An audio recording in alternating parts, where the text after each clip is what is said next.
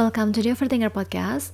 Today we will not talk about one specific question from one followers, but we will talk about the question that comes from a lot of people. because a lot of people ask me what to do when my life feel like a mess. How am I supposed to act when I feel like my life is a huge mess? And every time I try to ask and dig deeper, I believe the biggest problem usually comes from the incapability of prioritizing.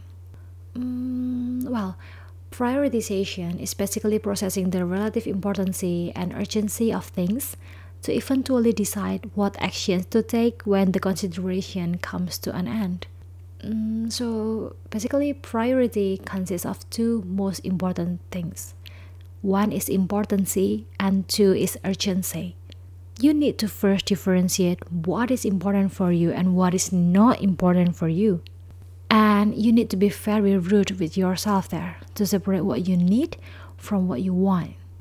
And then when you finally get the two big groups of important stuff and not important stuff, now you need to circle things that are truly urgent and almost life threatening that you need to execute as soon as possible. And you finally have four groups of stuff. The first group is the important and urgent stuff.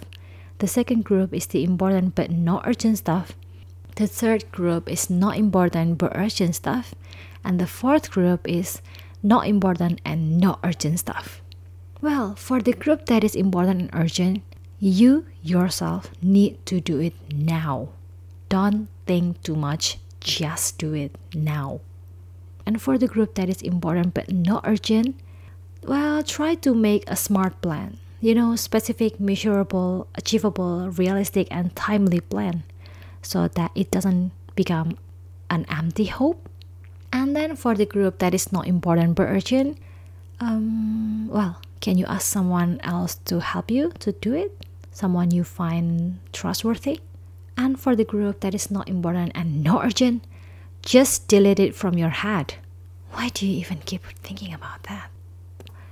Whenever you feel like your life is a big helpless mess, that is my trick.